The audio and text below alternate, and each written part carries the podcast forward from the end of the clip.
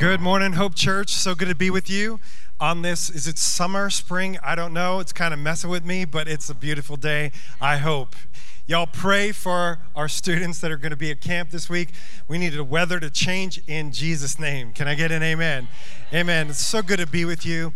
I want you to know last week, my wife and I were, were away, and every time we're away, um, my heart just it beats for you. Like, honestly, I just, I'm so torn because I want to be with you and watch the service. Want to give a shout out to Mr. Don Kelly for bringing an amazing message. Thank you, Don. Uh, so great. Jumping in the middle of this series, it's so awesome that this church has such amazing men and women of God to just jump in when uh, my wife and I are not here and I'm not able to preach for you. But I missed you. I missed you and I thought about you, loved you, watched our services, but I'm just, I'm pumped to be here with you today and to preach the word that God gave me for you. We're right in the middle of this message series called Everyday Saints. And really, the whole premise of this message series is that God, because of what Jesus did on the cross, forgave us of our sins, cleansed us of all of our unrighteousness. And not only did that, but then He gives us His grace, His supernatural empowerment to live a godly life. And, and Paul calls us saints, that we're no longer sinners. And so our new identity in Christ is saints. And yet we are called to live out that identity in Christ every single day. So I hope this message series has been a blessing to you. And today, um, um, this may be, and I know this is preacher talk, right?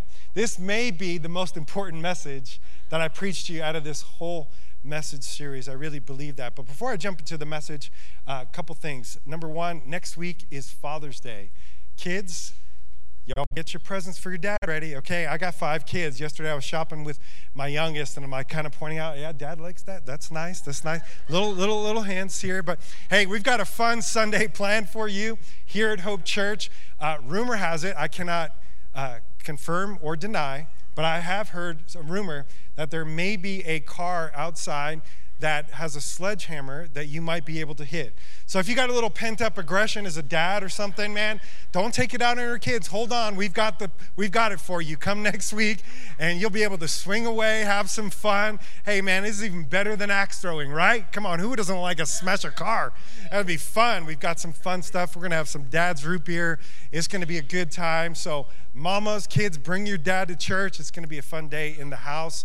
I also just want to give a shout out to all of you who are joining us online. We love that you're joining us online and our Hope Church family in Eureka. Come on, church, can we give it up for our family in Eureka? We love you guys, Pastor Jeremy. Love, love, love, love, love what God is doing up there. I got to go up there a couple of weeks ago and preach on our third anniversary and to celebrate all that God is doing. The church is thriving, growing, reaching people, coming to faith in Christ, getting healed, set free, and delivered. And uh, I'm, I'm pumped about it. Can't wait to see all that God does up there. So thank you for your continued prayers. But um, I want to preach to you out of a passage this morning out of Luke chapter 10, uh, beginning in verse 25. And really, let me just set this up for you before I read it to you this morning. The whole time, Jesus, from the minute that he started his earthly ministry, the religious leaders of the day were trying to figure out who this man Jesus is. What's he all about? Like, what does he stand for? What does he believe in? They're watching him and observing him and how he acts, and there's something different about this man. It's okay if I preach a little Jesus to you this morning. I love, man, I love our, our praise and worship this morning. We exalt the name of Jesus, it's the name above every name. He is Jesus. He's the Alpha and Omega, the beginning and the end. Come on, somebody. And, and that's my King. that's my Jesus. And, um, and all this time, these religious people, Jesus comes in, in the middle of the mess of life and he's healing people that are sick, that, that the religious people believed they were sick because of their sin in their life. And Jesus comes to the outcasts in society. He comes and he ministers to the broken, the sinners, the prodigals, the prostitutes, the gangsters, the people that didn't believe like the Jewish people believed, didn't live like the Jewish people lived. And yet, these are the very people that Jesus came to heal, set free, and deliver. And he was doing just that. He was doing amazing miracles. This is the man, Jesus. And the whole time, these religious leaders and Pharisees and, and the people that were responsible for carrying the heart of God to the people, had gotten stuck in this place of following rules and regulations and forgetting the real reason why we even obey those commands. It's all about loving God and loving people. And they couldn't figure him out. And so oftentimes they would come to him, sometimes in private, sometimes in public, and they would ask him questions. And they not only asked them questions because they really wanted to know the answer, but oftentimes they would ask him questions to catch him in something where they could, they could accuse him of not being who he said he is. And so today, we're going to look at a passage of scripture where just that this religious leader comes to Jesus and he wants to challenge him or test him to see how he's going to answer. And I just love this person, Jesus. Every time somebody would come, oftentimes actually, somebody would come to try to do just that, try to test him or catch him, you know, answering a question the wrong way, he oftentimes would answer a question with a question back. Because while they were looking for a technical answer, Jesus was always looking for the heart. And when he asks us a question, oftentimes it's because he's testing where's your heart behind the question. And so here we pick up the story. The title of this passage is called The Parable of the Good Samaritan. The Parable of the Good Samaritan. A parable is simply a short story that has a spiritual truth connected to it. It says this On one occasion, an expert in the law, a lawyer, stood up to test Jesus. Teacher, he asked, what must I do to inherit eternal life? What is written in the law? Jesus replied. he comes back at him with a question. And he says, How do you read it? I love that. Hey, you're the lawyer. How do you read it? What do you think? You're the expert in the law. Why don't you tell me? And he answered, Love the Lord your God with all your heart, and with all your soul, and with all your strength, and all your mind, and love your neighbor as yourself. You have answered correctly, Jesus replied. Do this, and you will live. But he wanted to justify himself. So he asked Jesus, and exactly, just like a good lawyer, exactly who is my neighbor? Come on, what, what is the asterisk what is the loophole here? Who exactly is my neighbor? And in reply, Jesus tells him a story. A man was going down from Jerusalem to Jer- Jericho, and when he was attacked by robbers, they stripped him of his clothes, beat him, and went away, leaving him half dead. And a priest happened to be going down the same road, a saint. And when he saw the man, he passed by on the other side. So too, a Levite, when he came to the place and saw him, passed by on the other side. But a Samaritan, as he traveled, now at this point in the story, let me just tell you, when Jesus said a Samaritan in the, in the crowd, there would have been a because the Samaritans were hated by Jews. They were enemies, considered enemies of Jewish people because they were, in their terms, half breeds.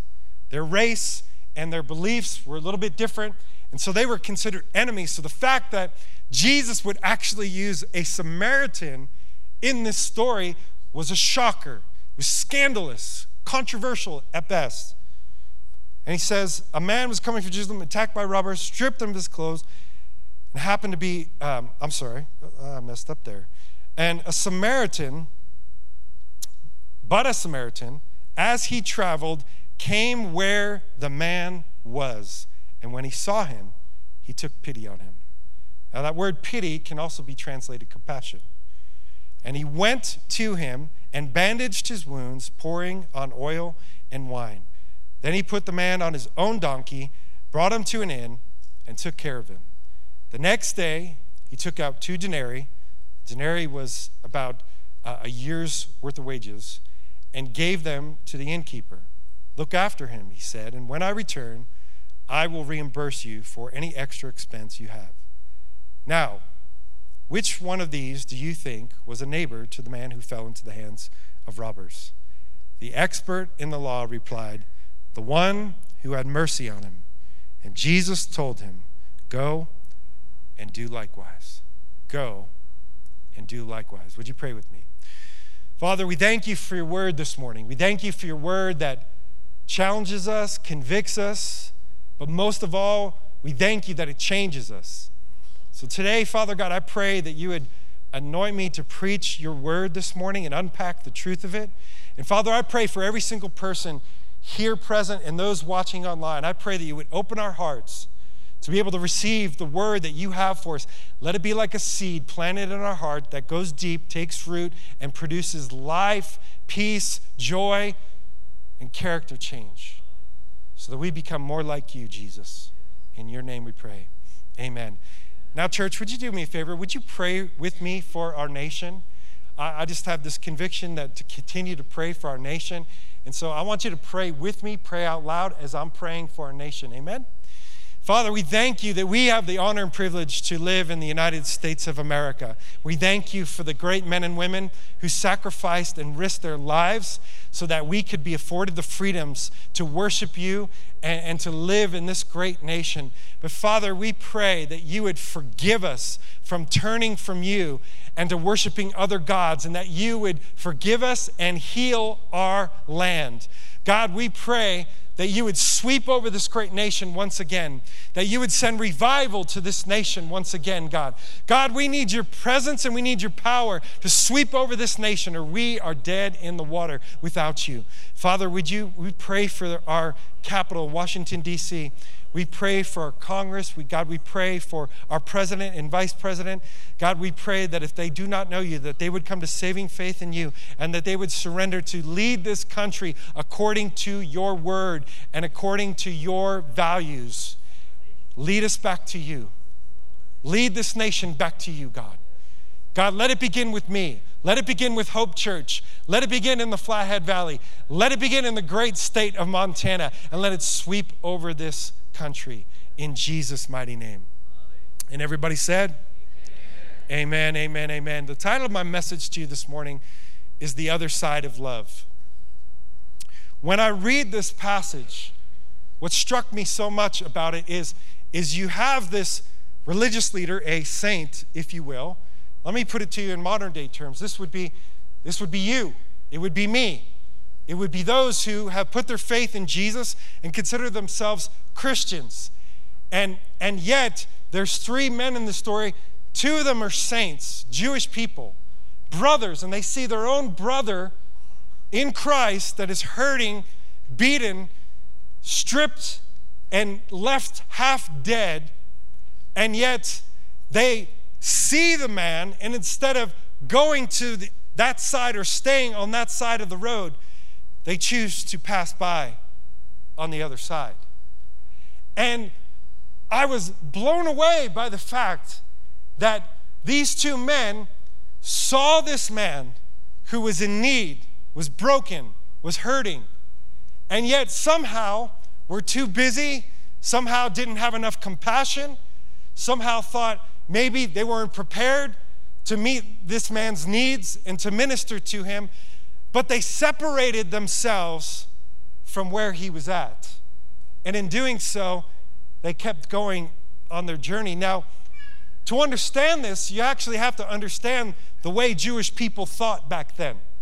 The Jewish people thought that holiness comes from their personal relationship with God in obeying the law, and that as long as I am in right standing with God, I cannot, I have to separate myself from those people who are deemed unclean, unholy, sinners, not like me, not, not the way they think, not the way they believe, that if for some reason that I uh, had relationship with them, ate with them, was around them, that somehow their sinfulness, their unholiness would contaminate my holiness. So what they were constantly doing is separating themselves for the sake of holiness. And in doing so, we're dividing and leaving the people who needed God most on the side of the road. Now, I love this story because this road, this road from Jericho to Jerusalem was a common road where commerce would happen. It was, it, it was, it was an everyday life road. It was the place where people did business. It was the road where they would uh, do business along the way. They would travel back and forth. It was a very common road, but it was also a dangerous road. And I see this as a beautiful picture of our everyday life.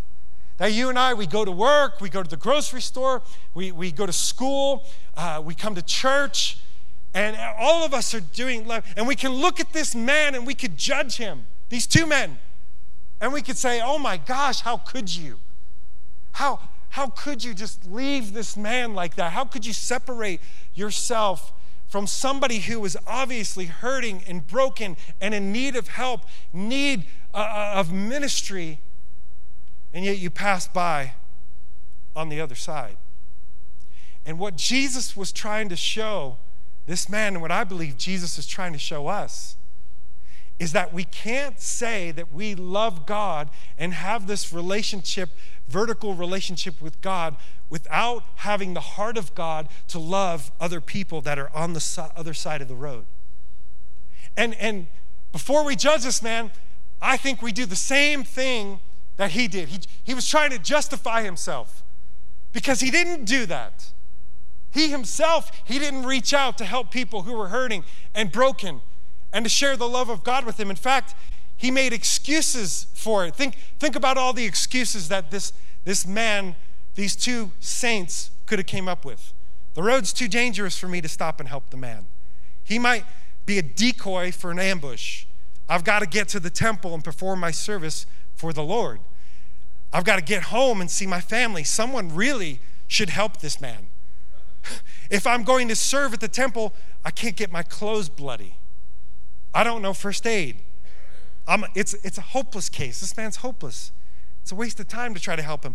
If I'm only one person, the job, this is too big of a job just for me to help.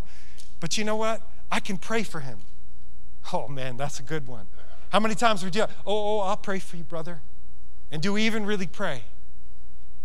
He says he brought it on himself. He should have known better to be all alone on a dangerous road. That was just stupid. You deserve this. Hey, he never asked for help, right? And these two men, they, they could have justified themselves and had all these excuses. But what about us? What are our, what are our excuses? I'm too busy. I don't have time. I don't know the right answers to give to somebody that's hurting. I don't know how to minister to help somebody.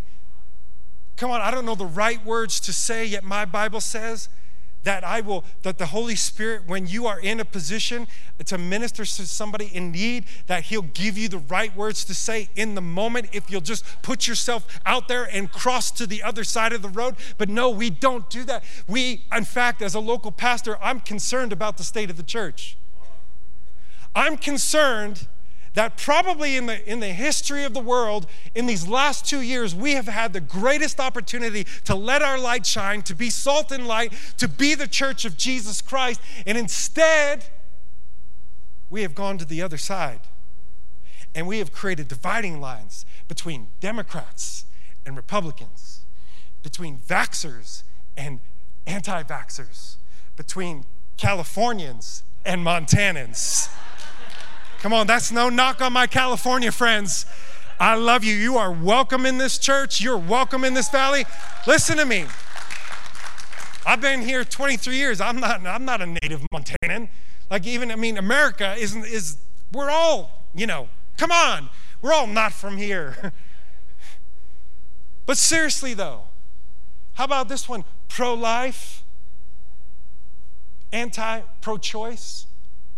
And we've created all these lines us in the church and you in the world, the sanctified and the secular. And we continually cross the other side of the road and create dividing lines between us and the world. And yet, you know the beauty of this story? The beauty of this story is Jesus is the Good Samaritan.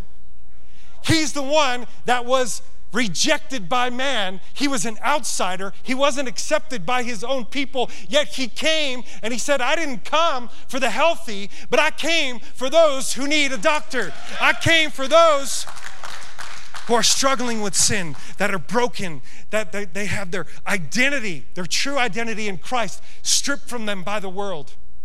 They've been beaten up by sin, beaten up by the devil, tormented by the devil, living in fear, anxiety, stress, guilt, shame, and are left half dead on the side of the road. And it's people like you and me, and I don't know about you, but this morning, man, I just I just love Jesus that much more.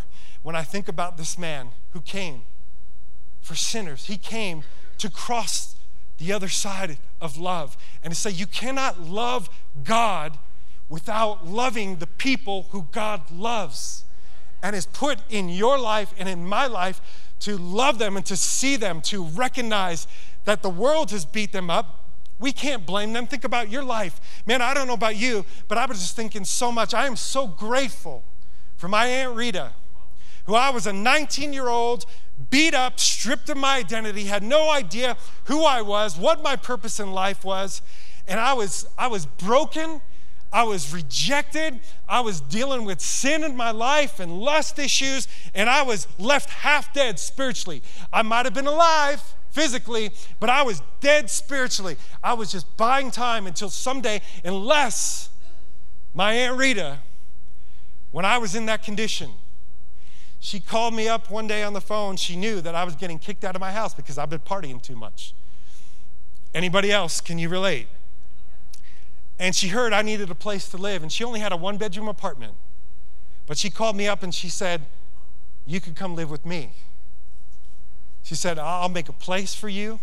You don't even have to pay me any rent until you start making, I'll even help you find a job.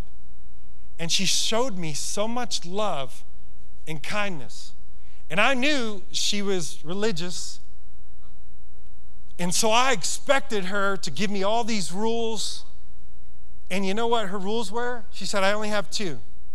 She's like, if you go out and party, I don't want you to drive home. You call me, I don't care what time of night it is. I don't care if it's 2 in the morning, 5 a.m. You call me, I'm there, I'll come pick you up, I'll drive you home. Rule number two I'm gonna ask you to go to church with me every time I go to church, and you don't have to come, but don't get mad at me for asking. I said, bet. Game on. And you know what? She would ask me every week, You want to come to church with me? No, sorry. You want to come to church with me? Nah, not my thing. You want to come to church with me? Nah, I'd rather sleep in. You want to come to church with me? Nah, I kind of like my lifestyle. You want to come to church with me? One day, she must have caught me in a mood. And it was the Holy Spirit working on my life. And I said, okay, I'll go with you. And I went to a church service just like this full of the presence of God, full of hope. The atmosphere was just ripe with the reality of who God was. And I'll never forget at the end of that service when the pastor gave the invitation, said, Man, are you tired of living life on your own? Do you want to know this Jesus? And I said, Yes. I raised my hand. I want to know this Jesus. And I walked up to the front, one man, and I walked back, a different man. And my life has never been the same. How many of you this morning could say that if it wasn't for somebody in your life that took the time to love you, to recognize, to see you, to know that you were hurting and you were broken, and they were willing to sacrificially love you, unconditionally love you? How many in the house today could say, I know Jesus today because somebody was willing to do that for me? Come on, hand up. Look all around. Look all around. Because somebody was willing to go to the other side of love. See, it's not just what you know. Notice that Jesus told them, not, you're correct, know this and you will live. This is how a lot of us approach our Christian life. We think it's about a belief system. Yes, Jesus, I believe I'm supposed to love my neighbor as myself. I believe it. Jesus didn't say, believe it and you will live. No, what did he say? Do this and you will live.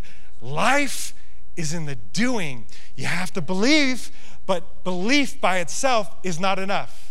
So I got a couple things for you. The first one is this this is the big idea of the whole message. Loving God means loving people, and loving people means sharing the hope that we have in Jesus every day. You can't be over here and say, I love God. But you know what? There's people that are going to hell. And I just, I'm living my life. They're hurting, they're broken, but you know what? They're not like me. They don't think like me. They're living a lifestyle that I don't agree with. But it says in 1 John 4:20, whoever claims to love God yet hates a brother or sister is a liar. That's strong language. For whoever does not love their brother and sister whom they can see cannot love God whom they cannot see. And he has given us this, it's a command to the church.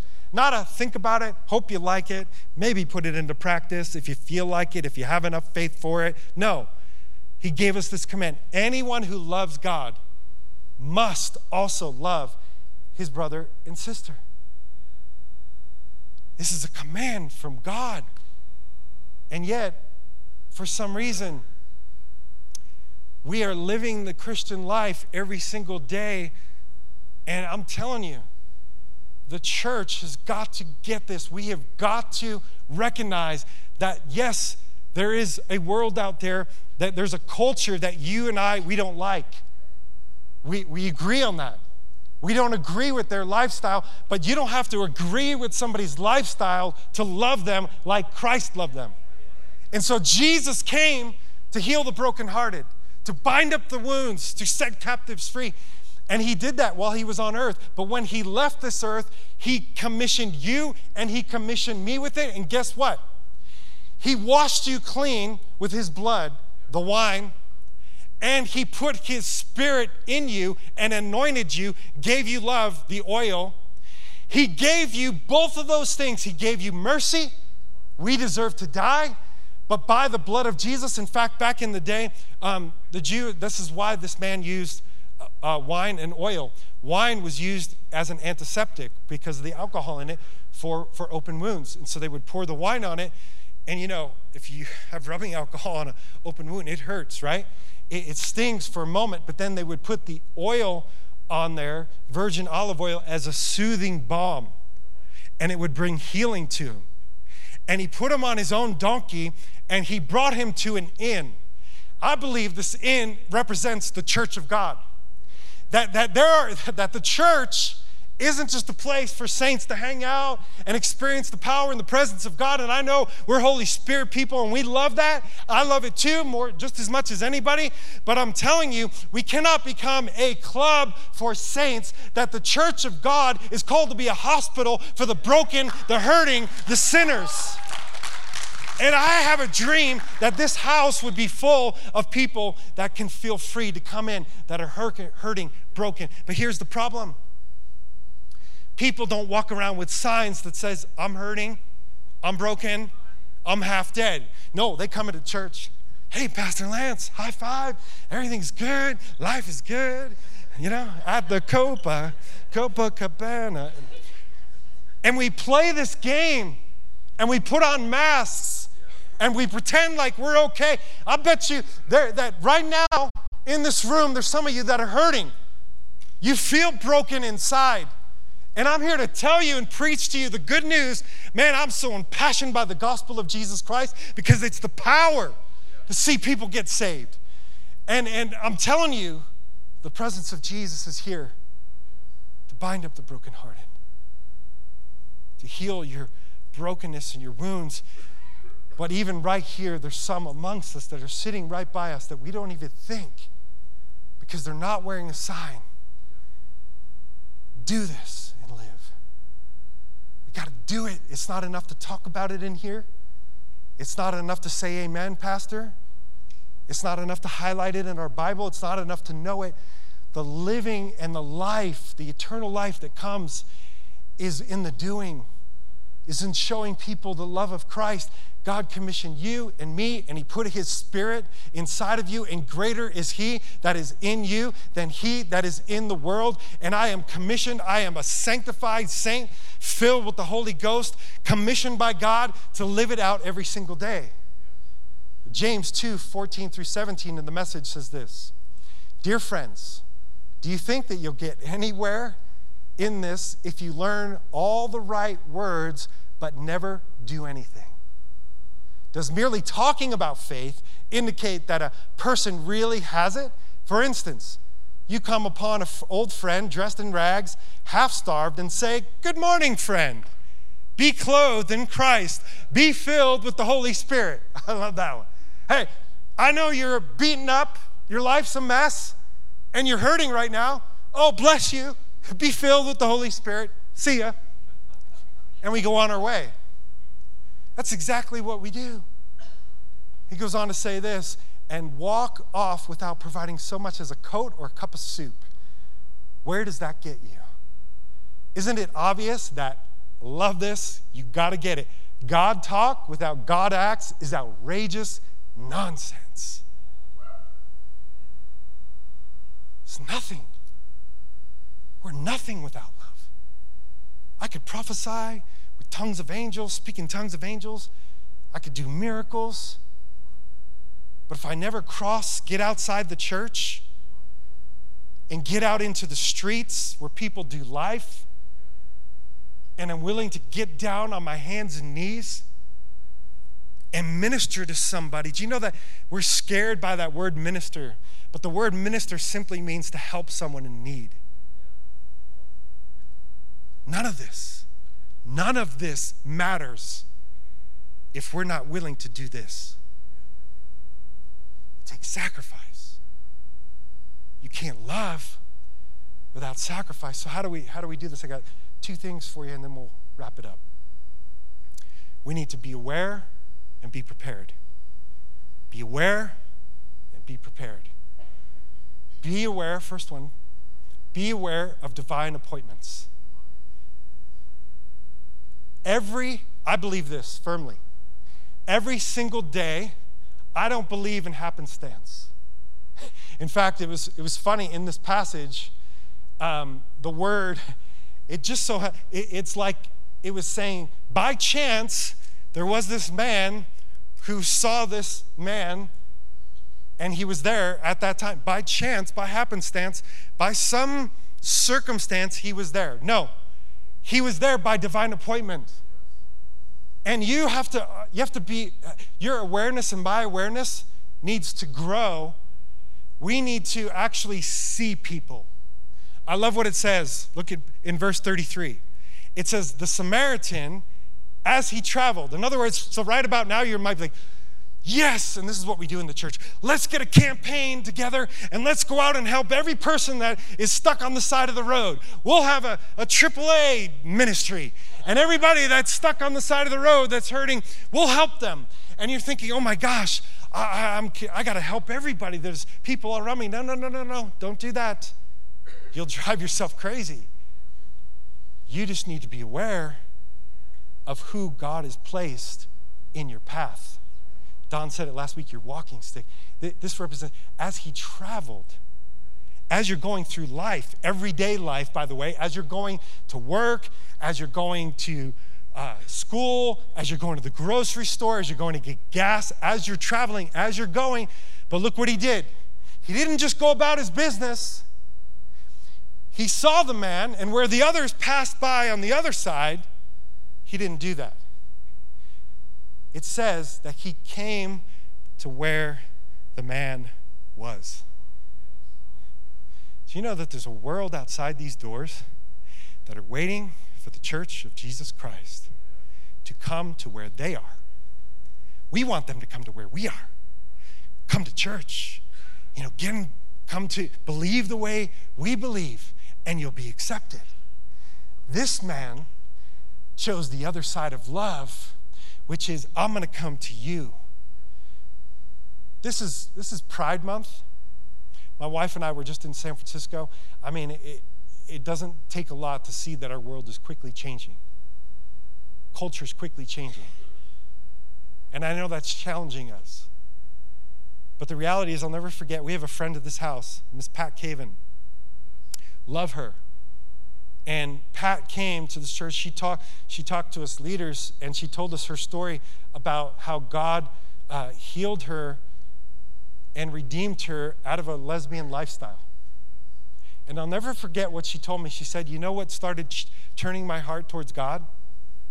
There was this gay pride parade, and on one side of the street there was churches and christians who had signs that said you're going to hell you go home with your we, we're taking the rainbow back. I, I agree okay? Hear me hear what i'm saying don't hear what i'm not saying. And over on the other side of the street there were people that had signs that said god loves you. He sees you. Everybody right now wants to be seen.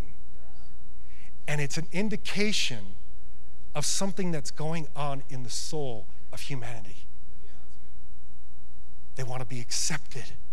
They're looking for a place where people will accept them and love them just the way they are so that God can come into their life. Hey, He never taught us. Jesus never stood on the other side of the street and said, You prostitute, you got caught in adultery like the other religious men did. He never judged her. What did he do? He bent down and he came near her and he said, Woman, where are your accusers? You're not going to find it here. He showed her love and acceptance in spite of her sin, in spite of how she was living her life, and it was what changed her. My Bible says it's the kindness of God that leads to repentance. It's not the judgment of the church. And yet we're so busy pointing fingers and telling people how wrong they are and how they need to change and, and how they need to think and vote. And believe me, I'm all for political activism as a Christian. But when that becomes the thing instead of people and loving people, I wonder if we've crossed the other side of the road. And maybe, just maybe, we need to come back to the other side and to see people in their humanity, in their. How many of us actually have taken time to come close enough to get to know somebody? Help me, instead of judging them, try to understand what they've been through walk a mile in their shoes. Because I promise you this if you actually come close enough to get to know them and you want to see them, who they really are, not the veneer, but if you get close enough to build a relationship with them, to see who they really are, you know what you'd find out? They're stripped. They don't know who they are just like you and I didn't know who we are. They're, they're hurting, they're broken, they're bleeding out, and they're half dead. They're alive, physically living, but the other half of them, their soul is dark, it's dead. They're living in fear and shame and guilt, and all God is saying is you can't love me and walk by people that are like that in that condition. And if my church, if my people would just get the heart of God and be willing to be aware of divine appointments. This was a divine appointment. How many divine appointments are we missing because we're, we're so aware of our own needs? We're missing out on the needs of other people. Paul says, don't just look out for your own interests. But if we're going to be honest with each other, most of the time, we're just in our own little world, doing our own little thing. We got our to do list, and we're not aware that there are people sitting in a cubicle next to me, in a house next door, in a desk in front of me that are broken and hurting. And they need Jesus. And you and I have been commissioned to be his hands and feet. The third and last thing is this we need to be aware God will place divine appointments around you. So if you're going to recognize them, the last thing is we need to be prepared to share Jesus every day. We got to be prepared. Something that struck me about this man where did he get the oil and the wine and the bandages? He had a little, you know, you know, the little dogs, the, the St. Bernards, you know, the ski, the, the little barrel. Did he have a little barrel? Did he have a little, you know, Dora backpack? I don't know, with bandages. And did, did wine all of a sudden appear? No. This guy actually was prepared. He thought maybe, just maybe, on my way to where I'm going, there might be somebody that's hurting. And just in case, I'm going to be prepared. I'm going to be prayed up. I'm going to ask the Holy Spirit. This is why your personal time with God is so important. Every single day. None of this works without that personal time with Jesus because it's in that time that God's heart gets downloaded into your heart. That your eyes, you, you, Paul said, I pray that the eyes of your heart would be enlightened. How many, we don't just see physically, there's a spiritual seeing that we need to be able to recognize when God has put somebody. There's just sometimes that you just know this is a God moment. This is a God relationship. God just strategically placed you. There's some of you are here today. Today's your divine appointment. God put you here today. Somebody invited you. You weren't going to come to church. You came with a friend. I don't know why you're here, but it's not by chance. It's a divine appointment. God wants to touch you. He wants to heal you. My wife and I, I told you we were away last week. And um, whenever I travel, I love to travel. Whenever I travel, I like to find out, you know, hey, where's the cool restaurants? So I'm a Yelper and I'm a foodie, so I like to find, you know, give me the, let me find out the good restaurants, the good coffee shops, places to go and see and that. So we went to the visitor center of the city that we were in. And we're in the visitor center, and my wife is talking to the lady behind the counter, and she's really knowledgeable. She's awesome. She's a young lady, maybe uh, around 30, and she's telling my wife all the things, you know, about the city, and it's great. And I love my wife. She's way holier than I am. She told me not to say that, but I'm telling you, she is. No, but what I love about her is she's really sensitive to the Spirit and to the promptings and leadings of God. Sometimes guys can not be, right? Every woman said, Amen. That's why I love women. That's why we need women in ministry, by the way because sometimes they'll have discernment that guys will miss. Whole nother story. I ain't preaching that right now. But the lady gets done, and my wife says, I really feel led to pray for you. Is there anything that we could pray for you about? The lady kind of just stepped back a little bit in shock. And you could see kind of her countenance change. And she said, Well, um, Actually, I'm in the middle of a divorce right now. And I'm really hurting. And you could see that she's just trying to hold back the emotions and but inside she's bleeding out. Bleeding out. Half dead. So my wife says, I'm going to pray for you. And then I told her, hey, we're here on this trip and, and we're visiting this awesome church here. It's called the Father's House. And, and you need to go to this church. You need to connect with somebody in this church. And that's why I, I love the church. I'm, I'm passionate about the church. I've got zeal for the church because I believe the church is a home and a house and a hospital for the broken and the hurting. And that, you know, there's a lot of people that are famous for a lot of different things in the Bible. I mean, you got David, he's famous for taking down Goliath. You got, you know, Abraham, he's the father of many nations. And, and you got Moses and the burning bush. And you got all these different, different characters, people in the Bible that are famous for a lot of things. But you know, one guy that isn't famous, very famous, that we don't think about him, but I love, it's Andrew. Andrew's one of the 12 disciples. He doesn't get a lot of fanfare you don't hear a lot about Andrew in the Bible, but you want to know what Andrew's known for? Andrew is known for the guy who first met Jesus and recognized that he's the Messiah. And then he went and got Peter and said, Oh my goodness, I've met the Messiah. You've got to meet him too. I've met this man that is changing, going to change my life, and he's going to change Israel's destiny forever. He's the Messiah. I believe it, and I want you to meet him. Come with me.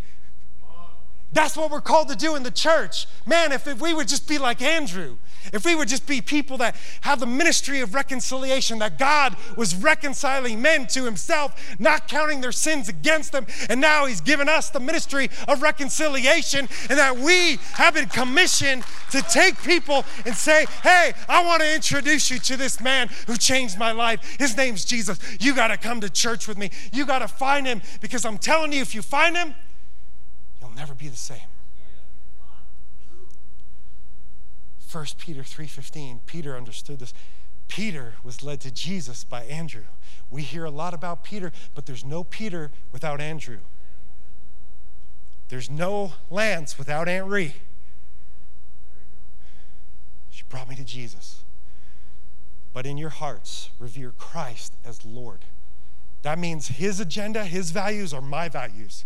What he loves, I love. You love people? Then I'm going to revere you as Lord and I'm going to love people. All people, because you love people. And then he says this always be what? Prepared to give an answer to everyone who asks the reason for the hope that you have. And I love this last part, but do this with gentleness and what? Respect. Honor people. They're different from you, think different, live different, but we still need to honor and respect them as people that God died to save, just like you and me. We got to be prepared. What does that look like? I already shared part of it is it's spending time with God. In your personal time with God, reading the word, it gets in you. Love for people gets in you because the love of God gets poured into you. Be intentional. I love John Maxwell. I love John Maxwell for his leadership material and resources, but I love John Maxwell used to be a pastor. And what he does every single year, this is a practice of his, every single year going into the new year, he writes a list of people that he wants to intentionally pray for. Pray into the kingdom. Pray that there's a God divine appointment and he has an open door and opportunity to share Jesus with them. And then he looks for it. What if we did the same thing? What if you started thinking about the people in your life, your oikos, as the Bible would call it, the Greek word for your sphere of influence, the people at your work, the people in your neighborhood, the people you know that, that you have relationship with already. And what if you started praying for them and intentionally were prepared to give an answer for the hope that you have? Man there's power in the testimony You've got a story. You've got a story. You've got a story. You've got a story. Your story is powerful. It's the most powerful weapon that you possess to overcome every work of the enemy in your life and other people's life. My Bible says in Revelation 12 that we overcome, we conquer by two things the blood of the Lamb, the wine, and the power of the word of our testimony. I've got a testimony. Come on. This is my testimony from death to life. Come on, where's the worship team when I need them? I need backup vocals, man. I can't carry this thing on my own. But you got a testimony, you got a story to tell, and it is the most powerful weapon against the enemy. People can't argue with your testimony. They could try to convince you, oh, the world is 15 billion years old, and you know Elon Musk is the is the Antichrist, and you know whatever the metaverse, the the the vaccine is the mark of the beast, all that. But you know what? None of that matters when somebody loves you. You can't argue with love. You can't argue with I used to be this person, and now I'm this person. Look what it says, 1 Peter 2 9 through 10 in the message. This is our whole life verse, and then I'm going to wrap this up. But you are the ones chosen by God, chosen for the high calling of priestly work as saints. Chosen, you, you're chosen to be a holy person, to be a saint, God's instruments to do his work and to what? Speak out for him to tell others about the night and day difference He made for you from nothing to something, from rejected to accepted. Come on, can I get an amen, somebody? That's my God. So, what if by being prepared, you had a 60 second, your testimony, you prepared it, wrote it down, memorized it, three things. My life used to be like this. I met Jesus. This is how I met him. This is how he changed my life. Now my life looks like this. It's, we make this thing way too complicated. It's, I went from rejected to accepted, from an orphan to a son and daughter, from somebody who was strung out on drugs had no call, no purpose in life, was living life half dead to somebody who's alive with the very presence of Jesus, full of joy, full of hope, full of the hope that we have in Jesus. That's my story. And it's powerful, and you've got one too, and you need to share it. People need to hear it. It's amazing how God will connect you with people that need to hear your story. Has God healed your marriage? Tell the story. Has God healed your finances? Tell the story. Has God given you a God dream that you're living in the fulfillment in? Tell your story. Somebody needs to hear your story. I want to play for you somebody's story. We're going to hear it right now. Hi, my name is Tim. I had an uh, experience just this uh, last fall of working with a guy, and every day we would go to the restaurant and have lunch together. You know, I, I noticed that he had a little bit of Parkinson's or something that was causing his hand to shake.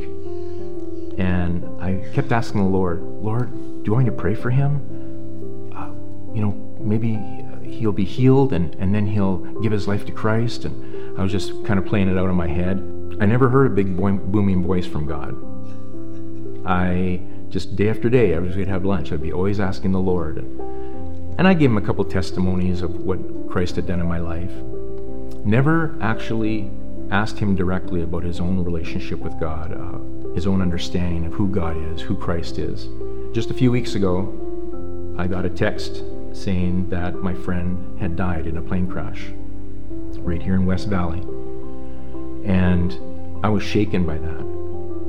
And my first thought went to all the times we had lunches together for the couple weeks we worked together and how I had just wanted this to share my the hope that's within me, but never kind of feeling an opening. I really realized that um, part of me was just looking for the wrong thing. I was trying to hear God in such a powerful way that that I missed just the commission in the great in the Bible that says to go and preach the gospel.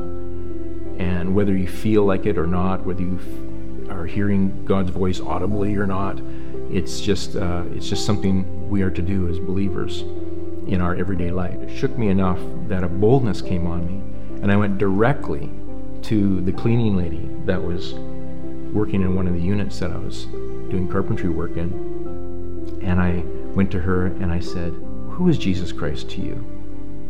And she shared with me that she had she knew him she had a relationship with him i rejoiced but i was also able to uh, speak into her life and end up praying with her and we both went out encouraged. But the, the takeaway from that is that i want what these apostles had. Enable your servants lord.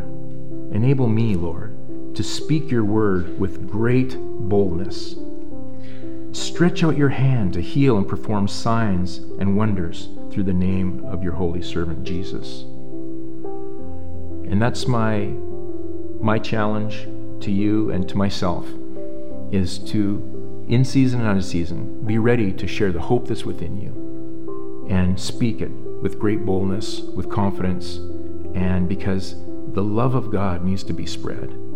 The love of God needs to be heard by everyone. For God so loved the world that he gave his only one and, one and only Son, that whosoever should believe should not perish, but have eternal life.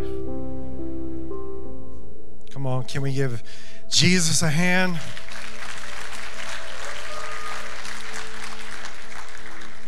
I kind of like that testimony, but there's a part of it I don't like because there was a man that passed from this life to the next life, and my friend Tim didn't, didn't know where was he going to spend eternity?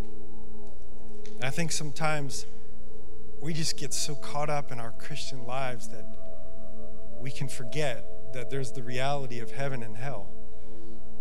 And that people that don't know Jesus, they're going to end up in one place or the other.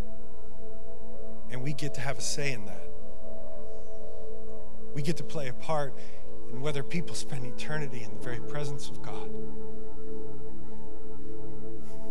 or they suffer. Even more so, we get to play a part in whether people live in that life now on earth or they suffer. There's too many people that are suffering. The church needs to have a revival revival of the heart. For me, I think that's where, you know, personally I've landed at times is, is we can all find ourselves in place where we get numb. We get numb to the people around us. We get our hearts get a little bit hardened, and we forget that there's people all around us that if we're aware, God has divine appointments for you and for me to share the hope of Jesus.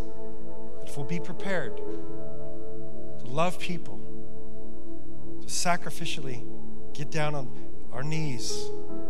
Do you know the other per- part of that verse in Revelation is that uh, we overcome, we conquer by the blood of the Lamb and the word of the testimony. And here's, here's a part that's significant that somebody reminded me of.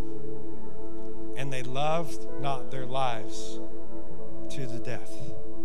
In other words, they were willing to sacrifice their life so that other people could come to know Christ. Are you willing to do that? I love what C.S. Lewis says. He says the opposite of love isn't hate, it's indifference.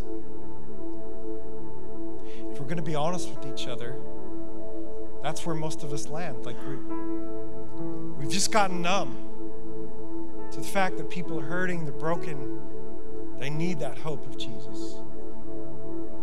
And here's where I want to land us today is I believe that where that begins is with the love of God towards us. If you're not experiencing, if you haven't experienced that love of God, if we're not continually living in that love of God, I love John 4 19. He says, We, though, are going to love, love and be loved. First, we're loved. Now we love. We love because He first loved us. So you've got to encounter that love. So I want to ask you as we're closing, I want to pray for you.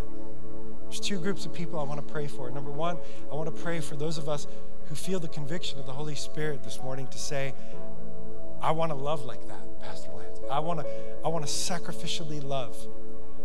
And I haven't. My heart's been cold, it's been numb. And I want to do that. The second group of people I want to pray for is maybe you're here today and you've never personally encountered that love that changed your life like it did mine. And you want to say, I want to surrender my life to Jesus. I want to know the love of God. So, first, if you're here and you say, Man, Pastor Lance, I'm convicted today. I know Jesus, but I want to love like he loves, and I want to love better. If that's you, just slip your hand up.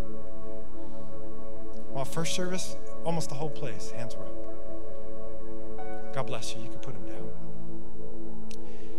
Now, I want to ask you maybe you're here today, maybe you're watching online, and you just heard about this man, Jesus, who came to cross the line between heaven and earth and to step into your mess, to step into your sin. And while we were still sinners, my Bible says that God still loved us. If that's the Jesus that you want to know and you want to experience that kind of sacrificial, unconditional love, just slip up your hand. Just be bold about it. Say, I want to become a Christian today. I want, I want to find Jesus. For the rest of you that just raised your hand before, I need your help to get more people in this room who don't know Jesus. Be an Andrew, would you stand to your feet? I want to pray for you. The worship team's going to lead us in a final song. Father, I feel your presence here with us. I thank you for that presence. God, would you do heart surgery on us this morning?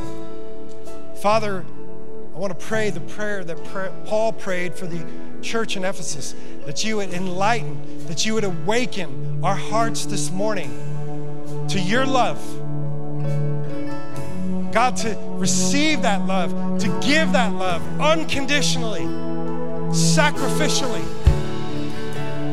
Holy Spirit, would you open the eyes of our heart that we might be more aware of the people that you've placed around us that are hurting, that are broken, that are lost. And Holy Spirit, would you pour out your oil upon us to empower us with your grace and give us your love and a heart for people, that we would be a compassionate people, willing to go to the other side and love people right where they are, see them for who they are, call out their destiny, love them and bring them to you.